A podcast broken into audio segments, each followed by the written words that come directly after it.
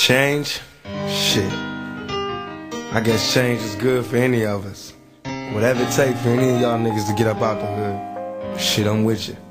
I ain't mad at you. Got nothing but love for you. Do your thing, boy. New England Patriots owner Robert Kraft is facing two counts of soliciting a prostitute at a massage parlor in Jupiter, Florida. To get the record straight, Mr. Kraft isn't involved in a prostitution ring.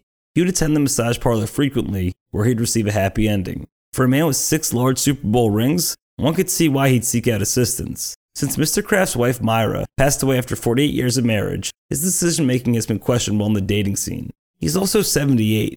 Robert Kraft played a pivotal role in reversing rapper Meek Mill's 30 year prison sentence. He provided the off troubled wide receiver Josh Gordon a fifth chance this past season.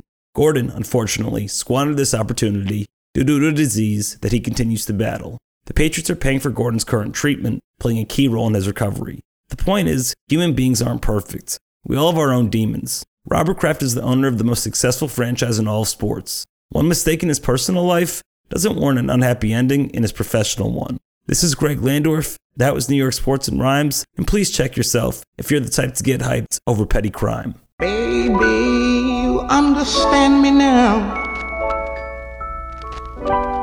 If sometimes you see that I'm mad, don't you know no one alive can always be an angel? When everything goes wrong, you see some bad. But I'm just a soul